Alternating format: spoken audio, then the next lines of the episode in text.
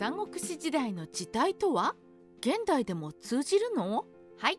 それでは三国志の世界をいろいろな角度から掘り下げていくロヒモトリホの三国志みんなの書道のコーナーです。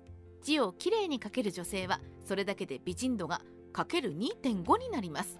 有名な女子アナウンサーでも書道の心得がある方は多いですね。顔が美人で指が綺麗で字もうまい。これは一つの女子力です。モテる女子というのは可愛くて料理がうまいだけではありません。字も綺麗なのです。それでは三国志の時代の時代ってどんなものだったのでしょうか。漢王朝の時代ですからやっぱり漢字ですよね。ということは私たちでもこの時代の文章は読めるのでしょうか。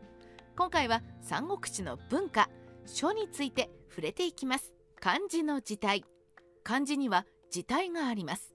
それは書道に心得がある人にとっては当たり前の話かもしれません。でもど素人の私はそんなの学校で習った記憶がありません。習っているのかな？なんか聞いたことがあるけど。それは天書霊書行書草書楷書です。微妙に聞いたことのある単語があります。いつも私たちが使っている漢字の字体が楷書ですよね。新書とも呼ぶそうです。崩さないで書く漢字です。読みやすいです。それに対するのが行書や草書です。楷書を少し崩したのを行書。さらに崩したのが草書。こんなイメージでしょうか？篆書は印象や額などに使用されているとか。素人には見分けがつきませんね。三国志の時代の時代は？漢の時代の通用時代は？霊書だったそうです。絶対に読めなそうですね。五漢末期には霊書から行書が生まれました。そして行書から楷書が生まれたのです。なんということでしょう。今私たちが使用している漢字の楷書は三国志の時代に生まれているのです。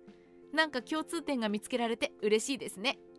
宗妃の即位した時の日はかなり楷書化していたそうです。受前妃や上尊号妃などですね。発掘された5の武将主前の名詞は霊書風の楷書だそうです。この名詞は読めそうですね。ちなみに草書は行書よりも早い時代に霊書から生まれたそうです。誰の字がうまいのでしょうか？では三国志の時代に達筆だったのは誰なのでしょうか？曹操は草書がうまかったそうですね。何でもできるのが曹操のすごいところです。ちなみに先ほど紹介した受前妃や上尊号妃の筆者は義の商用だと伝わっています。一番達筆だったのがこの商用だったようです。ゲームにはあまり反映されていない情報ですね。商用の作品である墓殿閉鎖状を読んでみました。漢字はとても読みやすいですね。まさに楷書です。戦時表というものもあり実はこれも全て後世の模本なのですが完全に読める漢字です。楷書の最も古い作品と言われています。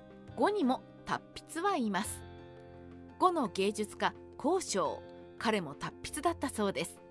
作品を私は見ていませんが八絶に数えられていた凄腕だったようです。九州編という模本が後世に伝わっています。ただしこの頃の草書は小書と呼ばれていて現代の草書とは少し異なっていたそうです。